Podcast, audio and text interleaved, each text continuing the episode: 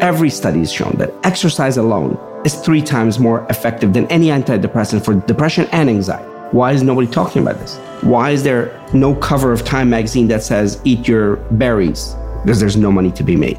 But lifestyle must be instituted because if you want to reverse some of this damage, that only that can actually reverse the disease process. If somebody's severely depressed, you put them on antidepressants. We're not against it.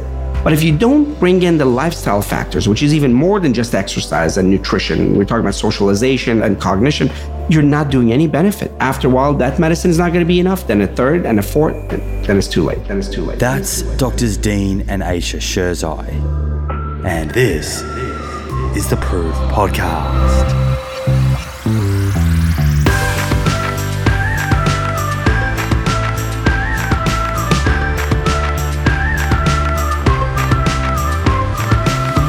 Hey, beautiful friends, welcome back to another episode. It's an absolute pleasure to be here with you. I hope that you've been keeping well. For new listeners, I'm Simon Hill, host of this show, nutritionist, physiotherapist, and author. Please do sit back, relax, and enjoy the episode.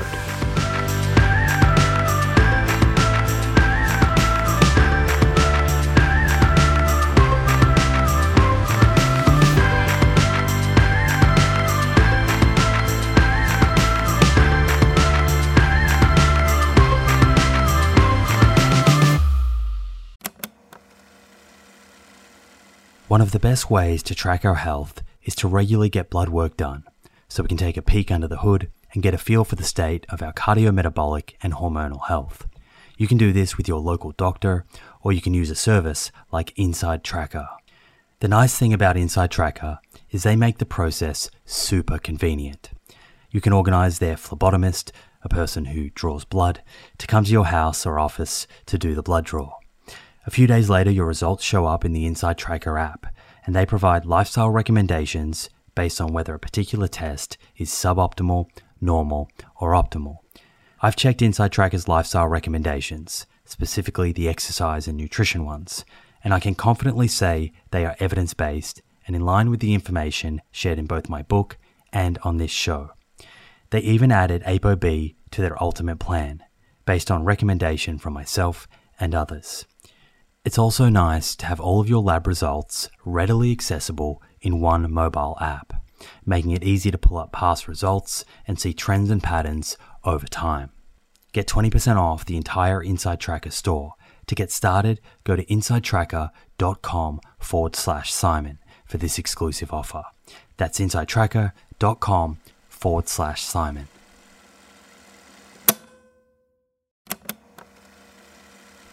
If you're a long-time listener of this show, you'll be well aware of the scientific evidence that supports a high fiber, plant rich diet for good long term health. And while I certainly believe in a food first approach, there is a role for supplements to help optimize the intake of specific nutrients and address any nutritional gaps. Enter Emil. Emil is a plant based wellness company with a series of products to help you optimize your plant based diet. Two of my favorite products being the Essential 8 multivitamin and the Optimal Omega Plus. The Essential 8 contains 8 key nutrients that plant based eaters often fall short in. And the Optimal Omega Plus contains a direct source of DHA and EPA omega 3s, same as in fish, but from algae. In fact, taking Optimal Omega Plus daily, which contains 750 milligrams of EPA and DHA, is equivalent to eating 2 to 3 pieces of fatty fish per week, in line with the nutrition recommendations globally. To get your Essential 8 and Optimal Omega Plus, head to theproof.com forward slash friends and follow the link which will get you an extra 10% off your first order. That's theproof.com forward slash friends. When you get exposed to daylight first thing in the morning, when the sunshine hits your eye, that's when the natural form of melatonin is secreted. And that actually sets your sleep for the night. Yes. So that's the most important thing you need to do. Yes, it's good to have a dark bedroom, but pull those those curtains and expose yourself to sunlight the first thing in the morning. Correct. And then, then the, the brisk walk, Harvard study showed that 20 minutes of brisk walk reduces your chance of Alzheimer's. Whenever we say Alzheimer's, that's the end stage, that's the worst. But all the other cognitive processes, the damage is included in that, right? We forget, even if you don't, we're talking about slowing of cognition and all reduced by 45% by daily brisk walk. So that morning brisk walk is probably the best thing you can do. Mm-hmm. Then a great breakfast. A whole food, a whole food plant-based breakfast because for, for various reasons. First of all, it's the best thing that you can do for your brain to give it the right nutrients, a plant based nutrient. But also, if you make a decision to eat the healthiest meat in the morning, you're more bound to eat healthier during the day because you've just had a beautiful start. Yes. Then meditation or mindfulness. I mean, it doesn't have to be crossing your legs and, you know, any, anything like that, which is fine. I love that. But, um, uh, the, the ability to build that habit of focus building. Imagine you you had a walk, you had breakfast, great breakfast. Now set the brain in the right direction by this habit of higher focus. So you're you're initially you start with three minutes in the morning, and and people say, "Oh, I'm terrible at, at meditation because I can't focus more than six seconds." Well, that's the whole point. Every time you re-trigger and come back to focus, you're actually building the muscle of focus. It's like a biceps curl for the brain. Yeah. So increase that focus. Six seconds, seven seconds, eight seconds, to the point that, you know, I have, a, I have an 83 year old gentleman who's following me, who's actually flying from Northern California to see me every few months. He's now doing 30 minutes of deep, deep focus. And he's sharper than any human being you can ever imagine.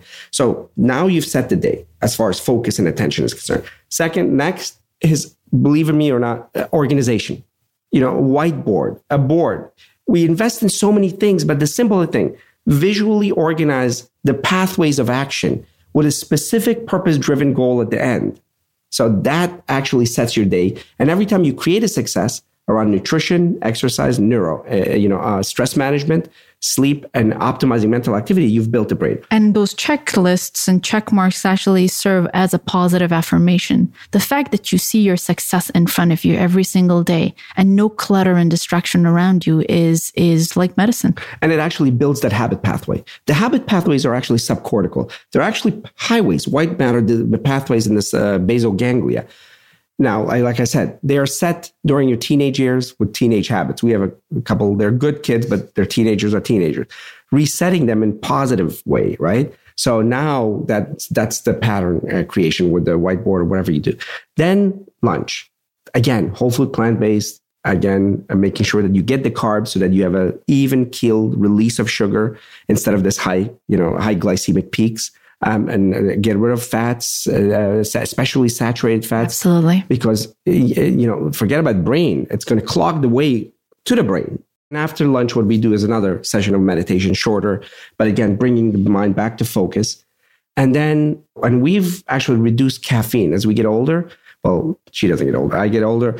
Uh, the, the caffeine, uh, caffeine starts affecting you a little differently. So before I could drink coffee uh, right before sleep and I would be out now if i'm mm-hmm. eating drinking past two o'clock it's going to affect me. Mm-hmm. most people are not actually aware of that. See if that effect is there. So we reduce that. And then again from then on one other meditation or mindfulness session we do is at night. We do exercise earlier in the day before five o'clock because you don't want to be revved up and most of what we do is in, in front of the you know in, in the living space. Everything we do is living space. So making because it's more likely to happen. And and also we want to build that habit in our kids. So that's what we do. Making sure you drink water. I mean there you know when we used to work in beverly hills everybody would come with the detox of the day to detox this and detox that. And i think the most important detox are two one is sleep we talked about that. And the second one is water. You need water for the different chemical processes in your body and dehydration, even at a, at a lower level can actually cause confusion. So making sure you're well hydrated is important. I think focusing on foods that are high in nutrients and low in unnecessary calories is, is important. So even if you had like a handful of things to eat, it has to be the healthiest thing for the brain. And, you know, it's, it's, it's, there's so many different foods that are great for the brain. And we as a family, we try to eat a wholesome food that is, includes, you know, a good amount of all of them. But there are particular ones that stand out. Uh, so for example, you know, berries stand out as being one of the best foods for the brain. Why? Because they have flavonoids and, uh, you know, these particular colored compounds that are very high in anti-inflammatory products. And when you eat those, you provide the necessary nutrients for your brain to build those connections of yeah. habits to be able to help you focus in rather than get distracted and that inflammation and the oxidation and the process of getting rid of the junk is not there. The other things that are wonderful for concentration are walnuts or any nuts, particularly walnuts. Um, but not, but not in excess. Not in excess, of course, because they're a great source of polyunsaturated fats and they are high in fiber and have some protein and they're a good source of nutrients. They're like a small handful. A small Absolutely. handful. Yes. Nothing more yeah. than that. Yeah. yeah. We actually said this to one of our patients that nuts are good for you. And he was eating, you know, just jars of walnuts every single day. And that was, that's all never a good idea. Um, and then as far as other things are concerned, you know, having fiber, you know, complex carbohydrates with fiber, such as oatmeal and whole grains that uh, create a steady flow of glucose, which is the most important fuel for our brain everybody, you know, talks about ketogenic diet and the importance of ketones, but we do need a constant source of glucose in our body. And the best thing are, you know, complex carbohydrates, whether it's from whole grains or vegetables or fruits is is very important. You don't want have tanked glucose levels in your body because that's when the body goes into a stage of starvation and that causes a lot of brain fog and uh, lack of concentration. Now, speaking to that, the energy, long term benefit for the brain, which is all the vegetables that you have to give it all the, uh, you know, selenium, zinc, choline. And, and, you know, a lot of people say, oh, you can't get choline from vegetables except from eggs. And no, there's plenty in vegetables. And so that's long term benefit. Short term benefit, short term negative is things that stimulate rapidly that you might feel good immediately, but long term it can be damaged. Uh, very short term is sugar. Uh, it's funny when I was in high school, I was captain of my soccer team. Somebody told me honey, and, and I said, okay. So I, I bought jars of honey for all the soccer players. And right before the game, about 10 minutes, we gave them, uh, I, I was one of those dictators. You have to eat half the jar. So everybody was revved up and ramped up, you know, for five minutes, 10 minutes. Halfway through the game, everybody was dead because it just tanked and it actually does that and, and, instead of just coming to back to normal you go lower so so the ketones or ketogenic diet is the same thing. A little longer term but same thing. That's why people on ketogenic diet feel a boost initially. Why? I have it written in the wall here the cycle. The molecule is a three carbon molecule. You know i did a whole uh, the, uh, comic bit, bit on this. For glucose to get into your body it's this cycle. It it has to do a lot of work. Imagine glucose being a young man trying to date a young girl. In order for that young man to get to know this young girl, it has to go to the door. And if it's too many young men, the door goes in. You know, the receptor goes in. So no insulin receptor, no you could in insulin resistance, there's a lot of sugar, but there's no receptor. So it can't go in. So just the right amount of young men, and one of them knocks, and then the grandfather comes and the father comes and the uncle and all this and it's a lot of work a lot of work and then you there's somewhat stable relationship. And then somehow you get to the mitochondria. And you can imagine what mitochondria is in that relationship. It's a little oh, uh, x-rated but, but, but but it took a lot of work to get to that relationship. Ketones two carbon no receptor right through the cell wall right to the mitochondria. Forget about father you just cheated. You went through the window. And yeah, you feel good initially, lots of energy, lots of whatever you want to say. But long term, inflammation, long term, lots of cell damage, even amyloid da- accumulation. We know this. So, short term benefit, when did we ever lose this perspective that short term benefit is benefit? There's a lot of things that you feel good with short term. You want short term, start uh, doing cocaine. You're going to feel revved up like crazy, but that's going to be very short term. Mm. You know, ketone ketogenic diet is the same thing. Short term, you feel revved up, you even lose weight, but that's just temporary weight. Remember the muscles that have uh, carbohydrates plus the water that's bound, that's 20, 15 pounds. Long term, crash. And I think, uh, if I may add this, uh, I'm trying know, to get away from that analogy. No, I can never say it as flowery as you, Dean. You are amazing. But you know, when when ketones have been touted as as a great source of fuel for the brain, it's always in the context of a brain that has been shocked yeah. That brain and the brain cells have not had proper glucose entry as a fuel. So obviously there's something wrong with the receptors. Obviously there might most likely is some level of insulin resistance. So ketones as a shortcut use a completely different pathway and a door to get into the brain and the brain feels amazing. Now again, that's just short term.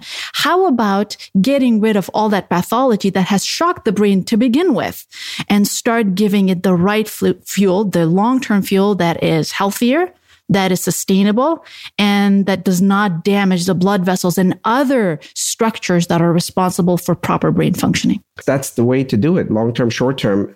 But for focus, the foods, long term, whole food, plant based. Amazing ability to foster and build the brain. Short term, again, it's on the negative side. Get rid of things that stimulate, like sugars and things of that nature that affect uh, focus. And, and even caffeine. For some people, it's good. There are studies that shows that caffeine short term has benefit uh, from focus. For some people who already have some anxiety, who already have some focus problems, it actually is negative. So it's a little more complex than that. So it's not just that caffeine is good and, and bad. It's, it's the situational. So that's what we were actually talking about is each person has to figure out where they are in that spectrum of attention and apply. But in, but the focus should be on long term development. Mm-hmm. That's not as sexy as give me almonds and I'm going to be doing getting A's on the test. So dietary fats are important for brain health, uh, but it's it's actually a problem of quantity and quality that is causing the disease. The brain does have, you know, structures that are made of fat and we need that raw material for the integrity of the brain. But when we consume too much of it and the wrong type of it, so saturated fats actually cause inflammation at the vascular level. And when people tend to have the genes or say the ApoE4 genes that doesn't really transport cholesterol and fat across the cell, doesn't actually do a very good job at metabolizing it properly, that's when problems set in. As a matter of fact, we were reading some articles that came out just a couple of weeks ago where people who have Alzheimer's disease actually have abnormalities of fat and cholesterol removal from the cells. And you get to see micelles or you know particles of cholesterol just stuck in there. And the brain is not able to remove it. So we're learning more and more about it. But you know just because parts of the brain is made of fat doesn't necessarily mean we have to just guzzle down fat you know? We get enough fat from our food. We get enough fat from an unprocessed plant-based diet and the body itself actually produces cholesterol and that's enough and on the other hand we see the damage that cholesterol and saturated fats cause at the vascular level. Sometimes it's difficult to understand that the way food and nutrients get to the brain is through these very, very sensitive arteries. And if these arteries are damaged, the inner lining and the endothelium of these arteries are damaged because of saturated fats, forget about getting nutrition to the brain. Brain gets enough fat yeah, we might actually give some omega 3s. And the, the Adventist Health study just came out that actually vegans had more omega 3 levels than omnivores. And that was actually, even to me, that was a shock. Uh, you would think that because they eat egg and this, and, but no, we have enough in your chia and your flaxseed and all these things, mm-hmm. plenty for your brain, and some nuts here and there. So if there is omega need for omega for several reasons, omega three, omega six pathway we all know is needed in the body, but the omega 6 pathway is more inflammatory and coagulation, which is needed. You, you don't coagulate, you bleed. And omega 3 is the opposite direction. I'm simplifying, but that's basically it. And as we get older, we want to switch that pathway a little bit. And even in the young, especially very young, you want some omega 3 DHA for building of the anti inflammatory as well as building the brain. You do need that. So, just to be on the safe side, we actually supplement. We take an algae based omega 3 fatty acids on a regular basis a lot of the drugs we have is almost like chemotherapy. Older chemotherapy was poison, right? So you gave poison to cells that reproduce rapidly, and cells that reproduce rapidly are usually cancer cells. So you kill the cancer cells before you killed your own. That's why people lost hair and skin and all that stuff. So, but people don't realize that a lot of our other drugs for brain are also the same way. They're blunt, meaning that, for example, if antipsychotic drugs take away the dopamine or lower the dopamine level, not in a very specific way, although some of the newer ones go a little bit le- higher level of specificity. For example, uh, one type of dopamine versus another type, but still it's blunt. So it's not only affecting that behavior, it's affecting all of brain. So there's almost no drug that you could be taking that affects that one particular disease, and definitely no drug that actually reverses that disease process specifically. We're still using very blunt mechanisms. Okay. Every study has shown that exercise alone is three times more effective than any antidepressant for depression and anxiety. Why is nobody talking about this? No money to be made. Study after study, foods and its relationship with depression, as effective, if not more effective than some antidepressants. Why is there no cover of Time magazine that says eat your berries? Because there's no money to be made. There was money to be made from butter, not from berries. So this is not a anomaly. The data is there out there uh, for everybody to see. So I'm not saying that I'm, we're against medicine. We're actually completely the opposite. When there is need for medicine, it should be there, but it should never be the way it is now, which is it's assumed that somebody who's put on blood pressure medicine, they're on it for the rest of their life. Let's take blood pressure medicines. Blood pressure medicines don't reverse disease. What they do is artificially keep the arteries open, arteries that have become tighter and clogged because of lifestyle. You use one blood pressure medicine, which keeps it open for a little bit. The damage is continuing because you didn't do anything for underlying lifestyle, right? So now, after a while, now you need two blood pressure medicines because you didn't do anything for underlying cause. So that keeps it open a little longer. And then after two years, three medicines. By then, it's too late. The only way you should be doing this is if somebody comes in with high blood pressure, definitely high blood pressure medicine acutely. But lifestyle must be instituted because if you want to reverse some of this damage, that only that can actually reverse the disease process. Then slowly you take them off that. Same thing with antidepressants. We're not against it. If somebody's severely depressed, you put them on antidepressants. But if you don't bring in the lifestyle factors, which is even more than just exercise and nutrition, we're talking about socialization and all that and cognition, you're not doing any benefit. After a while, that medicine is not going to be enough. Then a third and a fourth, and then it's too late. If you've tuned in to the many episodes I've done focusing on cardiovascular disease, the leading cause of death globally, you'll be well aware that ApoB is a better biomarker for measuring our risk of having a heart attack or stroke than LDL cholesterol. The only problem is that not every pathology lab is set up to test ApoB levels.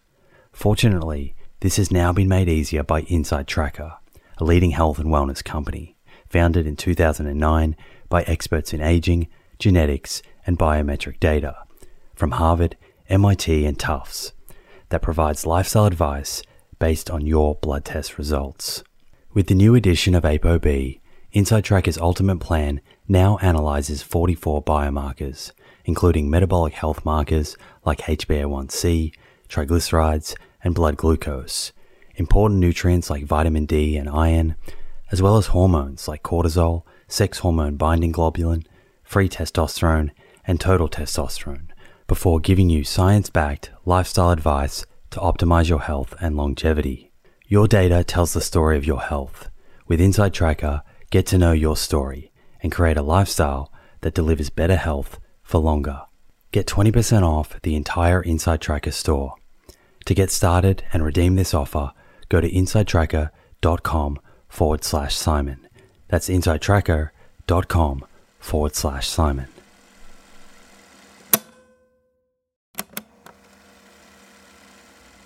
Hey, friends. The scientific evidence on lifestyle habits that lead to longevity is clear. Now it's time to put this knowledge into action. I'm excited to announce the Living Proof Longevity Challenge, a 12 week program to build evidence based lifestyle habits to optimize longevity. My team and I have transformed over hundreds of hours of conversations with experts on aging, nutrition, and exercise into a life changing 12 week program that will challenge you to develop habits that lead to a longer, better life. This is a unique opportunity to gather health data about yourself that has the potential to change your life for the better. You'll start by testing 10 longevity biomarkers that tell the truth about where your longevity stands right now, today. Following that, you'll get a personalized longevity score to guide your 12 weeks of habit building that will boost your score and improve your biomarkers for the better. After the challenge, you'll retest your 10 biomarkers and see the proof of how powerful these science backed habits really are. Head over to theproof.com forward slash living proof to download your zero cost copy of the Living Proof Longevity Challenge today. That's theproof.com forward slash living proof. Look forward to joining you on this journey. There's good stress and then there's bad stress. And determining what is good stress and what is bad stress is very important because you have to reduce your bad stress. Bad stress is the type of stress that is not leading to anything in your life. It's not connected to your purpose. It's, it's somebody else's and has been imposed on you and you don't see light at the end of the tunnel. That is bad stress. And when you define it, it's those daily worries, small little things that you worry about over and over again and you really aren't doing anything to get rid of, yes. whether it's relationship, job related, children, anything that might be. So just putting it on a notebook or a wall or a whiteboard to say, this is bothering me redefine it, put a circle around it. That's bad stress. At the same time, identifying good stress. And the good stress is the type of activity that one wants to be connected to because it, it leads to your goal and mission in life. Whether it's that educational material that you just got that you want to learn, or whether it's going back to school or being involved in a project and in your job or taking on a project and excelling in it. That's good stress. Yes, it does cause a lot of stress. It might actually, you know, ruin your sleep for a few days, but you know that you will succeed in it. You know that that actually will add something to your life to make you a bigger person, to, to establish that purpose. So it starts from there. It's just defining the two. And then slowly and gradually working towards increasing your good stress and getting rid of bad stress. So to make it even more tangible, we don't really sit down and write things down specifically. I mean, we, we are in a world of slogans and memes. Write down the bad stress. Mm-hmm clearly in front of you. In fact, put it in a whiteboard in front of you because maybe you won't get some insight from it now, but all of a sudden while you're sitting there, there's a eureka moment mm-hmm. and will come out. The most important thing in our life, which is good stress, which is purpose driven life, which is supposed to actually bring out your courage, which is supposed to give you direction and bring the full potential of their mind, we never work on. We don't. Yeah. We just work on the things that have some of them have failed and we repeat thinking that it's going to go away we know the definition of insanity. But and and others that that we we just do because we've been doing it. Work systematically strategically towards increasing the good stress. And by just doing that because it's a zero sum economics the brain only has so much space well it has a lot of space i'm talking about the conscious it's going to push away the bad stress. If the greater real estate is owned by good stress where you're trying to create a world renowned podcast that's going to change Australia and the world, the small, the other stresses become small in connection to that mm. because it serves so many people and you know it's going to affect people.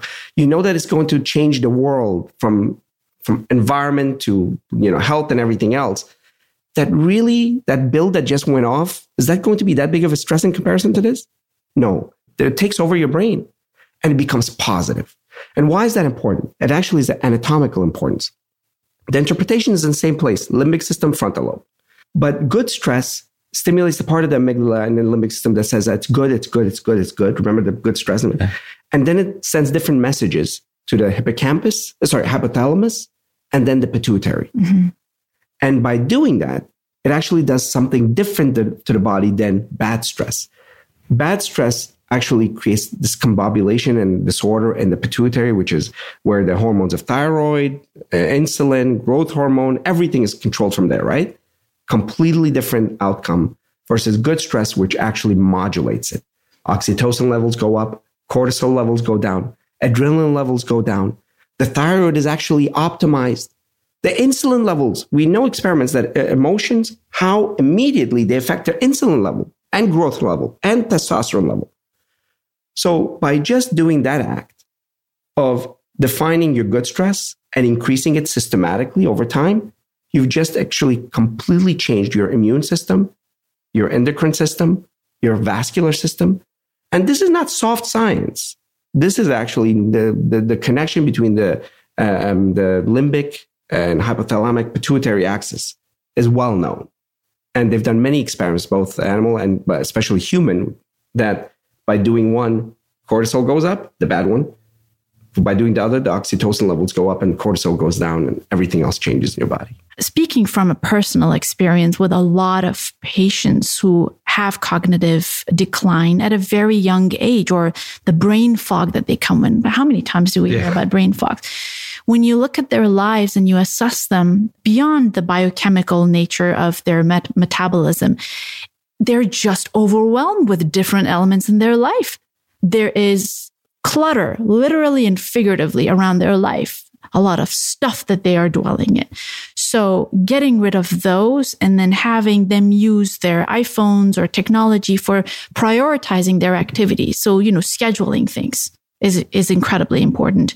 Um, getting rid of clutter is important. So so brain fog is, is a term that is used to describe a stage where focus and attention is affected. For people who don't have the pathology of Alzheimer's disease, yes, it's the distraction and lack of focus. It's for not really focusing and attending to the important things and not being able to get rid of the things that are not important in your life. There, there are many, many different things. I mean, people who have high blood pressure can get brain fog. People who have diabetes or even pre-diabetes. We did a study, research uh, NHANES, large nationwide data, that even people who didn't have diabetes but had higher levels of insulin resistance, they had lower cognitive state. And usually with that, you see brain fog. So there's metabolic reasons. There's, you know, cholesterol. We, we know in our patients, when people say, oh, your brain is made of fat, but therefore you need fat, uh, it's beyond ridiculous. Mm-hmm. I mean, I, we could spend five hours on this talking about how the vasculature we see, the white matter disease in people who have high cholesterol, there's almost a science denial going on right now that even cholesterol is not bad. So, vascular reasons,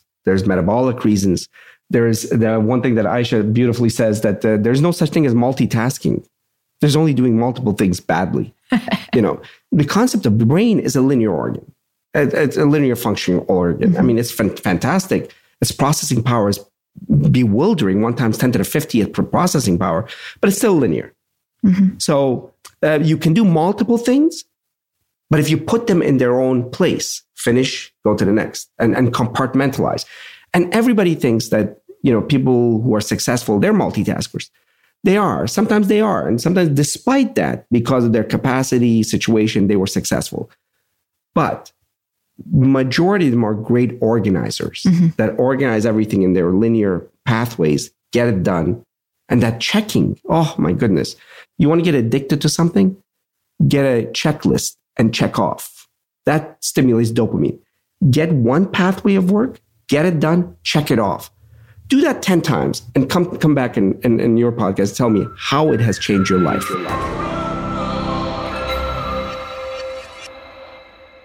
There we go. I hope you found that interesting, instructive, illuminating, and clarifying. Of course, if you did, please share with your friends and family on the socials. The more people that we can help together, the better.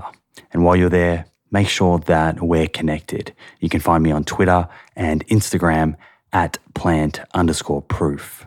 Quick one before I let you go. I am often asked what supplements I take probably one of the most common questions that I get actually. So I finally got around and created an in depth supplement guide, totally free, that you can download along with a bunch of other free guides at plantproof.com. Inside, it contains information about daily supplements for everyday wellness, along with performance supplements. The daily supplement that I personally take is a multi nutrient called Essential 8 by NutriKynd. This is a product I formulated for NutriKynd alongside their team that specifically contains the eight key nutrients that plant based eaters often fall a little short in omega 3s from algae, B12, vitamin D3 from mushroom, iodine from seaweed, calcium, zinc, selenium, and iron the right forms in the right doses to complement your plant rich diet. To find out more or subscribe to a monthly delivery, head to nutrikynd.com. That's N U T R I K Y N D.com and use the code PLANTPROOF for 15% off your purchase. So, in summary, grab a copy of the supplement guide at plantproof.com and if you are in the market for a daily multi nutrient to cover your bases, head to nutrikynd.com and use the code PLANTPROOF for 15% off. On that lovely note, it's time to bring this one to a close. Thank you so much for hanging out with me and for your ongoing interest in evidence based nutrition. I appreciate you and I look forward to repeating it all again in a few days' time. Until then, remember more plants, my friends, more plants.